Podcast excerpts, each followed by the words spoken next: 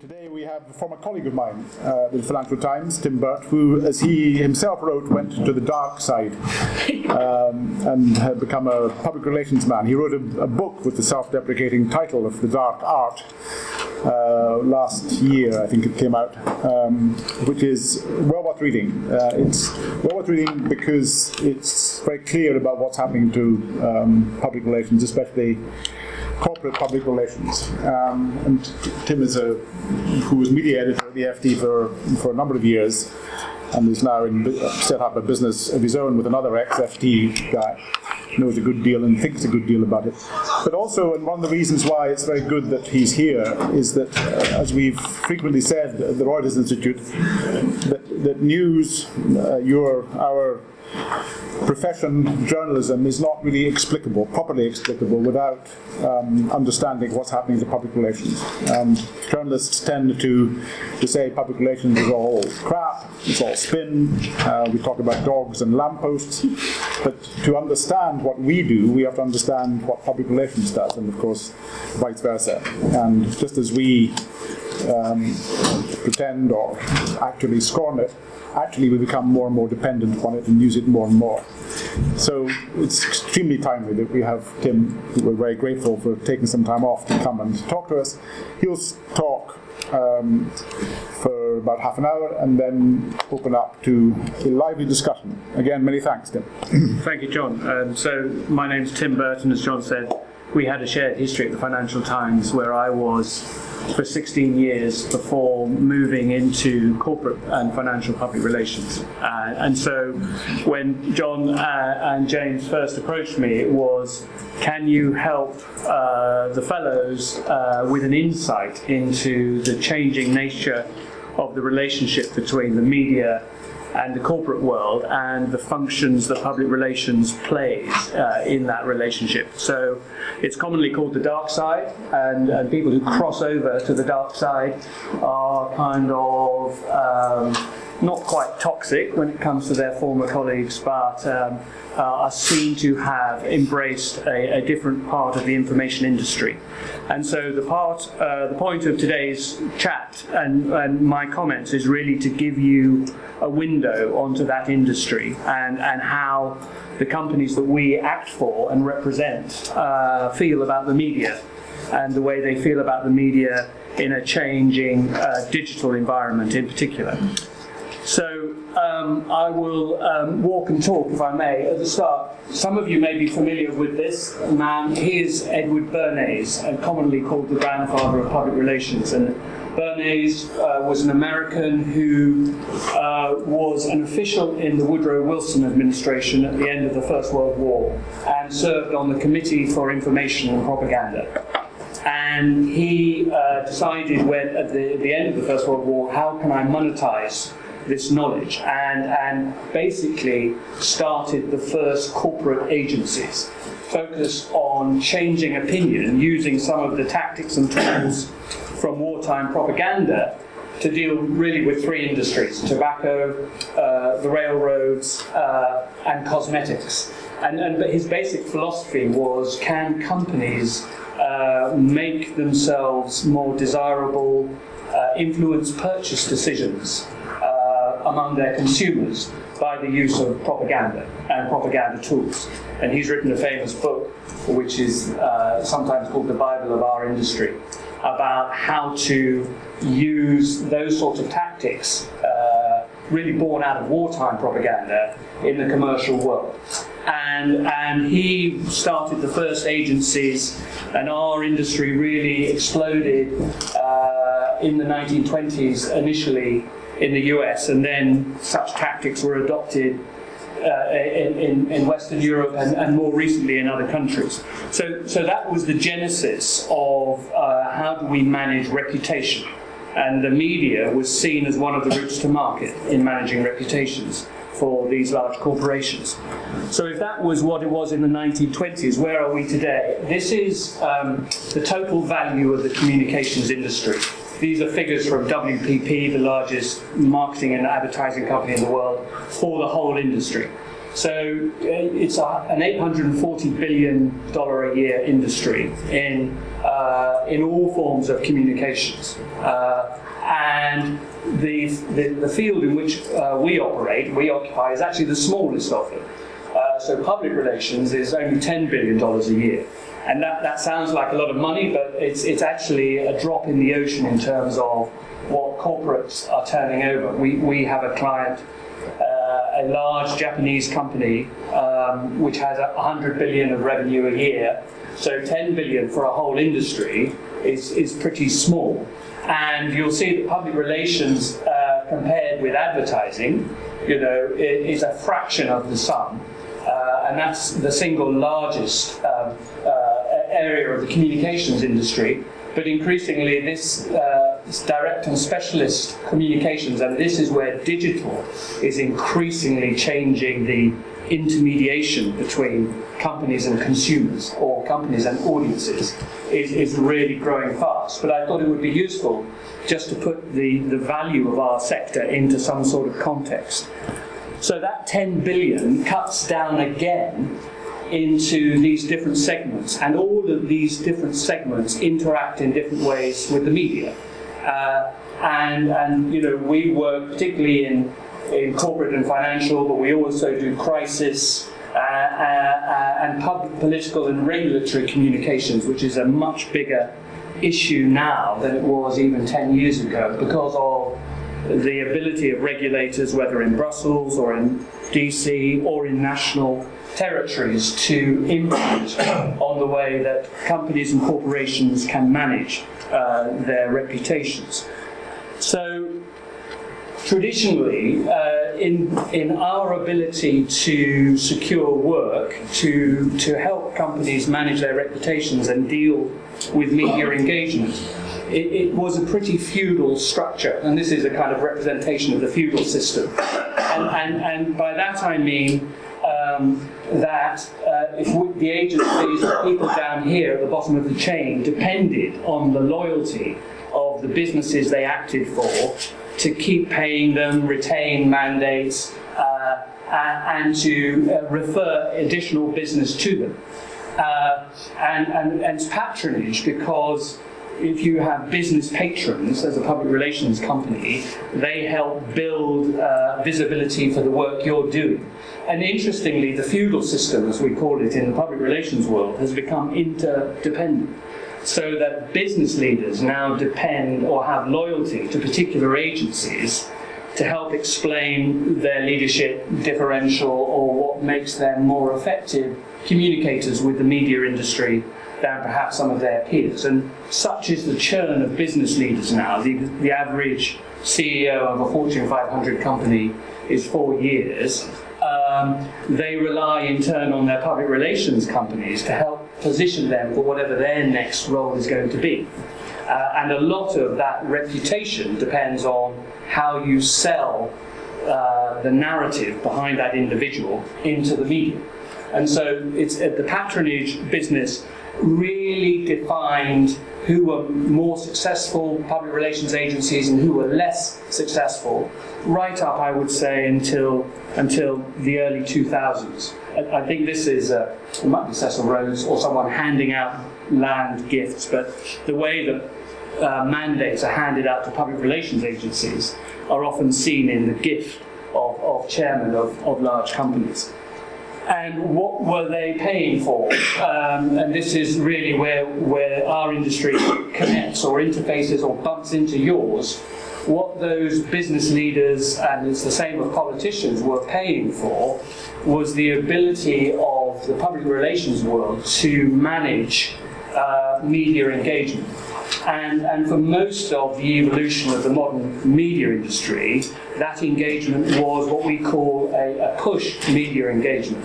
The media industry, up until the last five or ten years, has been very linear. And linear in that uh, companies decide what they're going to announce and when. Uh, they would issue a press release, they'd hold a press conference, journalists would turn up, they'd make notes, they'd go back, they'd talk to a few analysts, uh, they'd go out to lunch, come back three hours later, um, uh, write something, six o'clock in the evening, go home, forget about it, wouldn't see it again until it appears in print the next day. And it was very much a kind of linear relationship and it was the editors and the sub editors who decided what the reader received, i.e., were pushing uh, you know, the media story to the audience. Uh, and that linear uh, relationship for companies and for public relations agencies was quite easy to manage and was quite predictable. The, the cadence of the news day was the same for newspapers all around the world. Uh, and that was uh, a, a, the way we helped companies engage with the media. And what they were, those clients were basically paying for was an element of promotion and protection of their reputation. You know, promoting a company or an individual or a political party about what made them different uh, and how they could tell their narrative in a thoughtful way. The protection element is all about uh, defense in a crisis. So, how do we, when we're coming under pressure and scrutiny, uh, ensure that we can we come across as as good corporate citizens or as people, uh, individuals of authenticity um, who have something strong and, and believable to say business leaders want to have leadership status conferred upon them, and, and in that leadership status, they want to be thought of as premium business people. You know, they're not just run of the mill uh, guys who are uh, just there for their executive remuneration.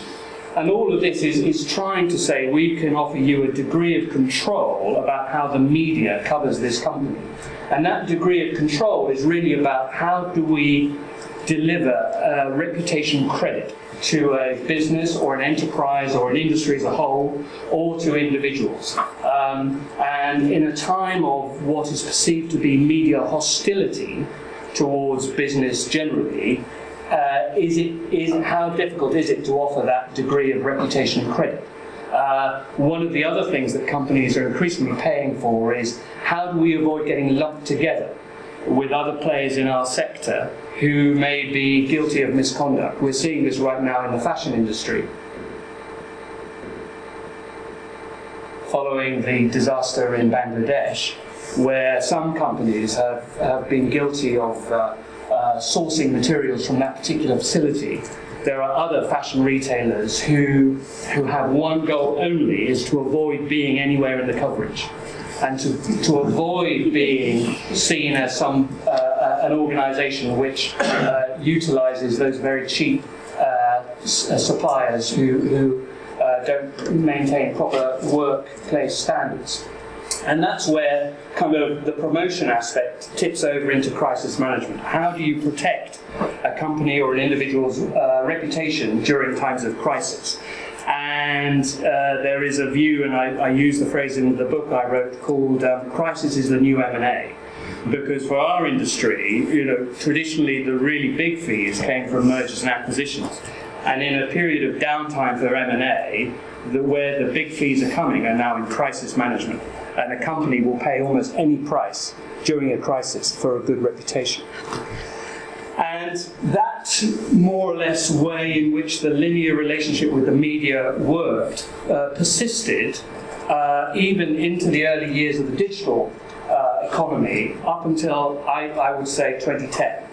And what happened in 2010 was you saw a confluence of crises uh, in the business world which really uh, undermined uh, media sentiment towards general corporate practice. Media sentiment uh, we perceive was already shaky post Lehman's and, and Bear Stearns and the whole financial collapse. But what was interesting about the crises of 2010, of which BP was the most visible, um, but also the massive Toyota recall, Goldman Sachs was in the stocks, uh, Prudential was, was starting to melt down. What was interesting was that communication response in all of those crises made things worse rather than better and the, the media tolerance and the idea of companies getting a fair hearing really evaporated and it evaporated partly because of the immediacy of digital uh, commentary. Uh, uh, some of you may re- remember the Exxon Valdez oil spill. Uh, must be more than 20 years ago, and, and that was one of the big oil spills of the analog age. This was the first really bad oil spill of the digital age, and the difference was with Exxon Valdez, it took two weeks for the pictures to get back from Prince William Sound uh, when this happened, you know, uh, the pictures were there instantly. Uh, and the ability of the company to keep up and its advisors with the sheer volume and range of, uh, of coverage, and not necessarily by traditional media outlets, but entirely new platforms, was beyond the control of normal, what we call reputation management. Uh, and that really changed the nature of uh, business anxiety about whether they would ever get a fair hearing in future uh, from the media in a digital world. And BP became really totemic in terms of how to lose a reputation. And um, you may recall the, the pictures from the ocean floor of the oil gushing out. And, and BP, and we were, the firm I was with at the time was acting for BP, um, made these pictures available to academics uh, at MIT and elsewhere in order to see can we measure the volume of oil uh, out there. But as soon as they made the pictures available to academics, they were everywhere. Um, and, and so they had to make them available to the media, which is something they would never have done in the past. And so when you, uh, th- these pictures were on American television for 64 days until the oil was capped. And, and I don't remember, you may recall Tony Hayward with a very wooden performance before Congress when when the Fox uh, uh, live stream went from the hearing, they had this juxtaposed in the top right hand corner of the screen, uh, uh, just to ram home that this guy is testifying, um, but the, the oil is still gushing. And then, of course, you know, when Hayward uh, went home uh, for a break during the crisis um, and was snapped on his yacht, and that was immediately uploaded and was uploaded before the company knew anything about it, you saw these kind of cartoons which made his position pretty untenable. The other interesting thing was that the company uh, went to war uh, with the White House, and and and you know you had Obama saying that had he had the power to sack Hayward, he would have done, uh, and what it exposed was that the company was completely unprepared for the visceral and hostile nature of the coverage uh, of the spill itself. Had, had the spill and the, the, the well been capped after three days, the outcome might have been different, but after three months, uh, it was just very difficult to control. And as an example of the media uh, chase around the story, you may recall that at one point there was an attempt to cap the well with a, a shot of tyres and golf balls, and, and the, the, the head of communications at BP had golfing magazines on the phone saying what brand of balls are being fired into the well. And so the reputation management exercise was just of a different volume and tone that, than any company had ever seen before. And um, if you want to think about the cost of this, I was advising Toyota at the same time on their recall of 8 million cars, and there was a parallel with BP, and that these were uh, routine disasters, you might say. There are recalls in the car industry the whole time, there are oil spills the whole time, uh, just most of them we don't hear about. Um, but in a digital age, the ability of a story to jump the tracks from being a local story or a mundane recall into an existential threat to the company and the president has really accelerated. And uh, Hayward um, kind of blamed uh, everyone else but BP for the disaster, uh, whereas Toyota um, kind of fessed up straight away, even though they thought this is really American motorists stepping on the wrong pedals. Um, they, they would never have said that, and instead they said, the customer is right, we're wrong, uh, and he survived and Hayward didn't, uh, which is a real lesson in, in accepting some of the pressures on companies now. In the book, I, I talk about this at some length, but I think it's, it's relevant to this, to, to how companies feel about the media scrutiny they're now under. And anyone who's done, you know, um, bereavement counselling or courses will know about the five stages of grief, but it's very pertinent to the way companies now feel about media scrutiny. So Tony Hayward, you could apply all of this to him. You could apply the same thing to James Murdoch over the phone hacking saga. But there's denial, you know, this is not happening to me. This is Halliburton and Transocean's problem in the case of Hayward. Anger. He felt really cross that, that the whole uh, reputation of BP was on the line over this, and anger that he was getting no credit for having put safety at the whole uh, centre of his strategy for uh, managing BP. The bargaining phase, and this is what all companies do, you know, is, is part of the legal settlement. If we offer this, will you do that? Um, depression when none, none, of that works, and acceptance, you know, when it comes to resignation, uh, and that the company had to sell off $40 billion of assets in order to uh, create a legal fund to, to pay the compensation. Uh, part of that grief is directed at the media. The grieving process on the part of executives about media tactics has, has is never been as tangible as, as it is now. And I would really recommend you get a copy of a good column that Peter Kann, who's the former chairman of Dow Jones, wrote a couple of years ago about the new tone of media in a digital age. And Peter talks about the problem of pack journalism and that in a, in a digital age, the media now hunts as a pack. Uh, and and you've seen you saw this with BP, saw it with the News Corp scandal that um, they hone in uh, on one area and really throw all their resources at it. And this issue of conflict and context, companies feel that it's very difficult in the heat of a battle, a reputation battle, to get the right context across because there is no time uh, uh, or willingness, they think, of the media to take uh, their side or to take their views into account. Um, this exaggerated tendency towards pessimism speaks for itself. You know, a, a, good news story never sells, but a bad news story can easily make a splash. And, and I'm not going to rehearse all of these, but you you will be familiar with the, the, the, the, issue of what makes a story sexy, uh, and, and increasingly um, opinion creeping into news uh, and becoming more polemical. And this, this representation is just to also say, you know, that the media itself finds itself under enormous pressure uh, of, of, of, being on this conveyor belt of constantly filing, updating, posting blogs, tweets, uh, engaging with social media in a way that, that never happened before. Uh, you know, 100 years ago when I was on the Lex column of the FT, you had eight hours in which to produce 250 words of finely honed copy. And you'd speak to the company, you'd go to uh, speak to analysts, you kind of go away and sit in a dark room, and then you, you produce your 250 finely honed words. The pressures that the media is now under to compete and be relevant in, in the digital age, companies think is leading to a rise in what they call risk journalism. And risk journalism is the willingness, according to the corporate world, of journalists being ready to take risks to be first with the story.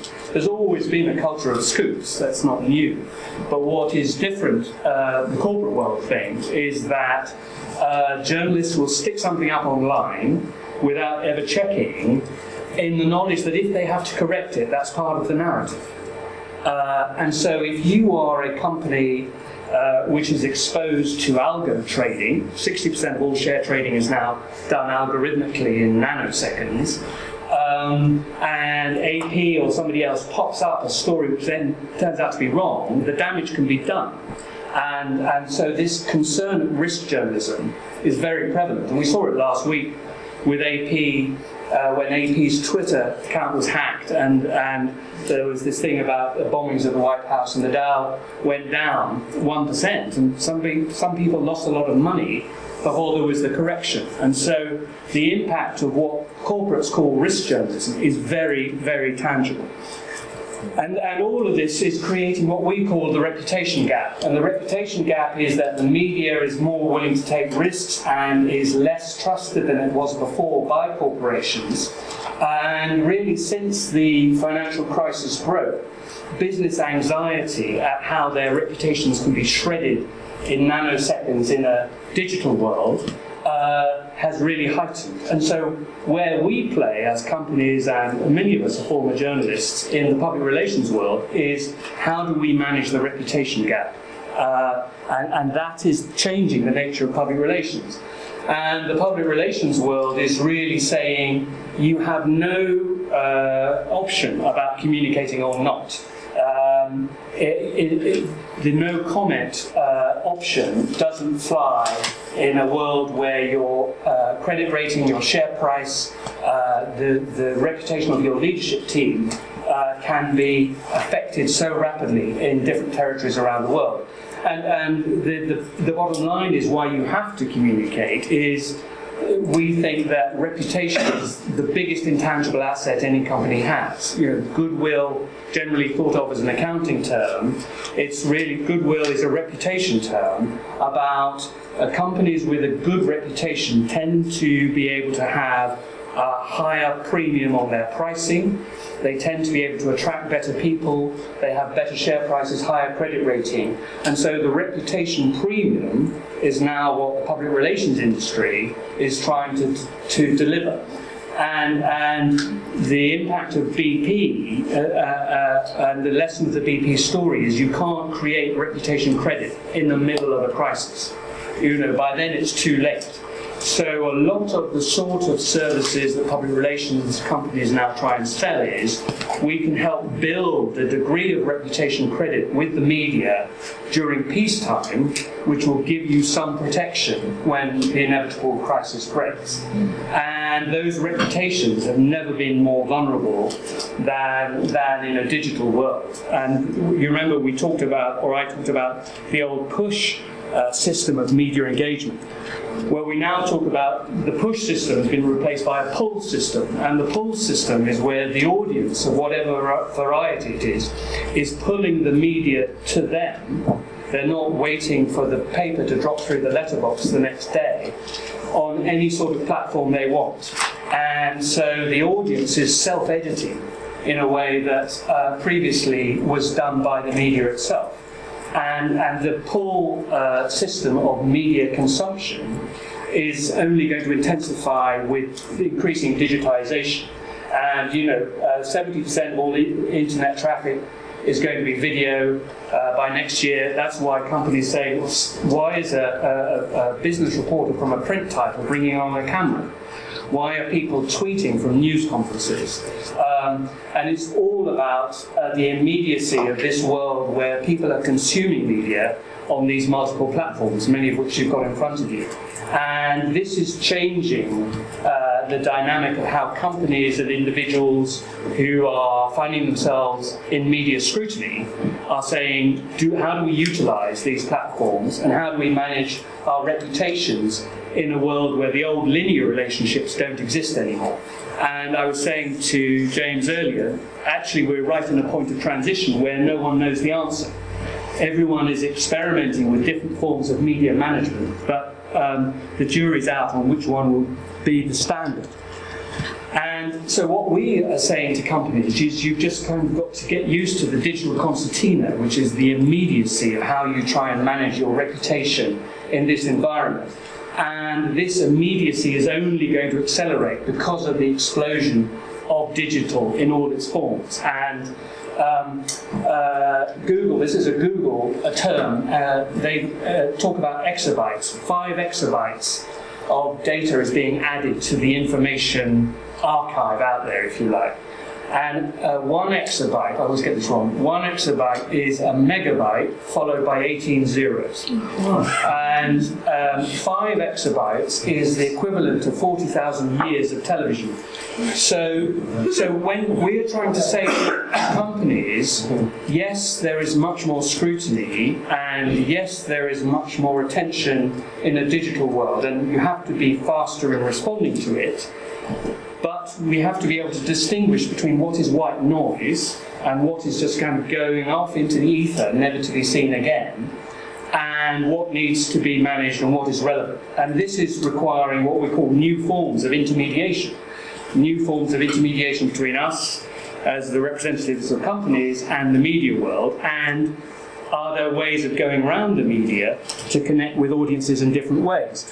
And, and the other thing that companies, political parties, everyone's woken up to now, who formerly had that linear relationship with the media, is we now live in this digital matrix where we should reach these people direct.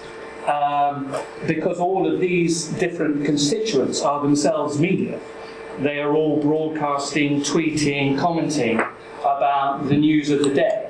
And so, uh, us in the public relations industry are trying to say which relationships can be managed and how can they be managed effectively. And this, again, is creating a market opportunity for us, but it's creating anxiety among corporates saying, how do we, how do we defend ourselves? And uh, interestingly, we can say we're the best at what we do, but the, in the media eyes, company PR professionals are right at the bottom of the uh, ranking of sourcing uh, in this survey of, this is of financial journalists. So what this means is when the company CEO, CEO speaks, um, uh, they better be right and they better have their narrative right. The other important lesson is that the media is now having greater access, and this people like yourselves, other journalists, as, as sources of, of, of stories. Uh, greater access to all of these sources of stories than ever before. So, for us trying to manage relationships and reputations, how do we engage with um, uh, these different uh, outlets? Uh, we've just had a Fortune 500 company say, create for us a global database of influencers. Uh, who are these people who we now need to bring inside the tent? Which are the bloggers, which are the academics, which are the lawyers, who previously we wouldn't have cared about engaging directly, but we now need to because they are increasingly sources for the media about what we're doing.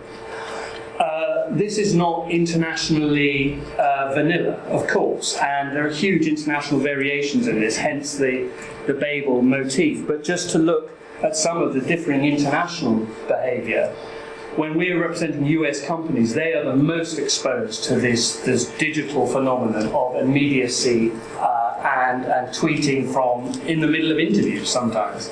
Uh, and because of the value put on having something up first we've found where we're representing Chinese companies that dealing with the Chinese media, uh, while political coverage is very heavily controlled, business media is completely unregulated.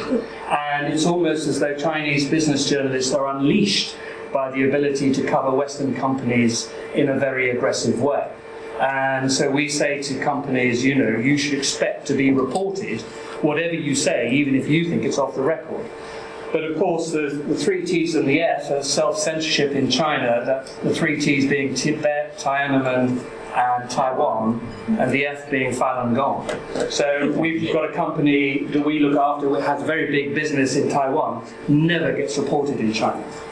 Taxi money is a, an issue that Western companies find difficult, but Chinese journalists tend to be so badly paid that the low level corruption of paying them to come to press conferences is very deeply embedded. So, a Western company holding a press conference in Beijing was surprised to find that all the journalists going off to a little booth the start to collect their taxi money, um, which is a euphemism for uh, you're being paid to attend the press conference, and the money is somewhat more than a taxi fare. Um, uh, the UK uh, media behaviour right now clearly is impacted by the hacking scandal and the damaging uh, after effects of that, but also the, the, the, way UK journalists treat off the record compared to the US, where it's highly stratified and codified, is quite different. So we always say to companies never say anything in the UK that you don't want to see in print because the meter's always running.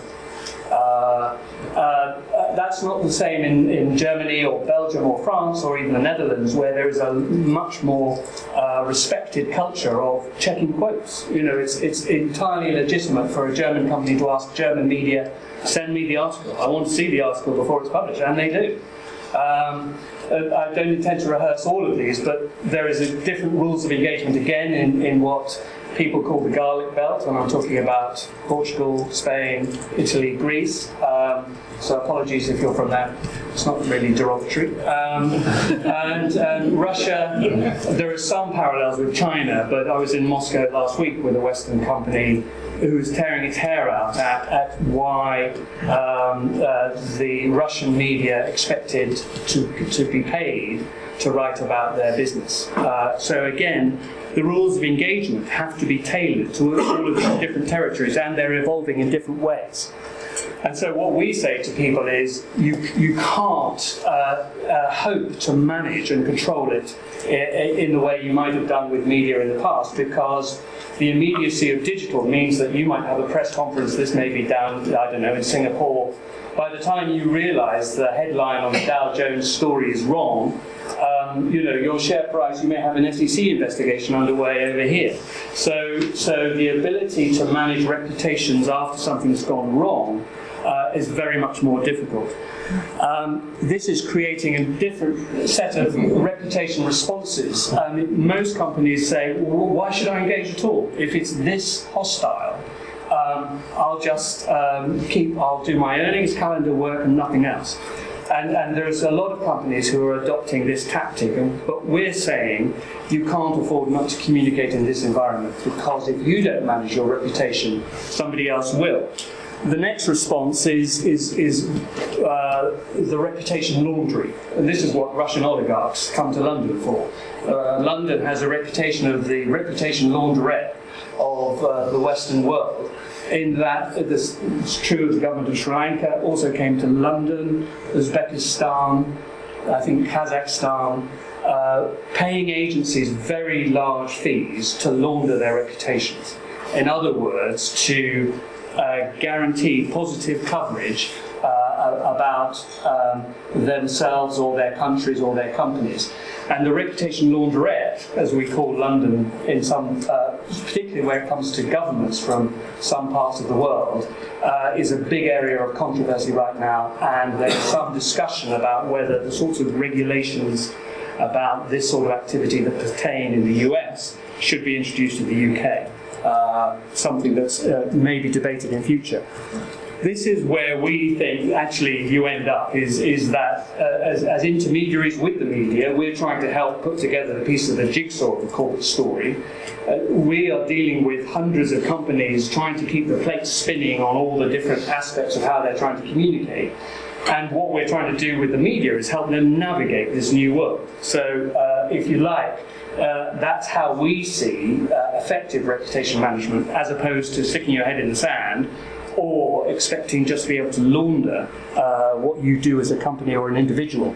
So this is the penultimate slide, and this is really to say, so we're advising companies and individuals how to deal with the media. We say, listen, you have to adapt your whole communication strategy to a world of 24-7 immediate rolling news news is increasingly commoditized, so if you're a big corporation announcing your earnings, all the numbers and the impact on the share price is in the first hour's trading.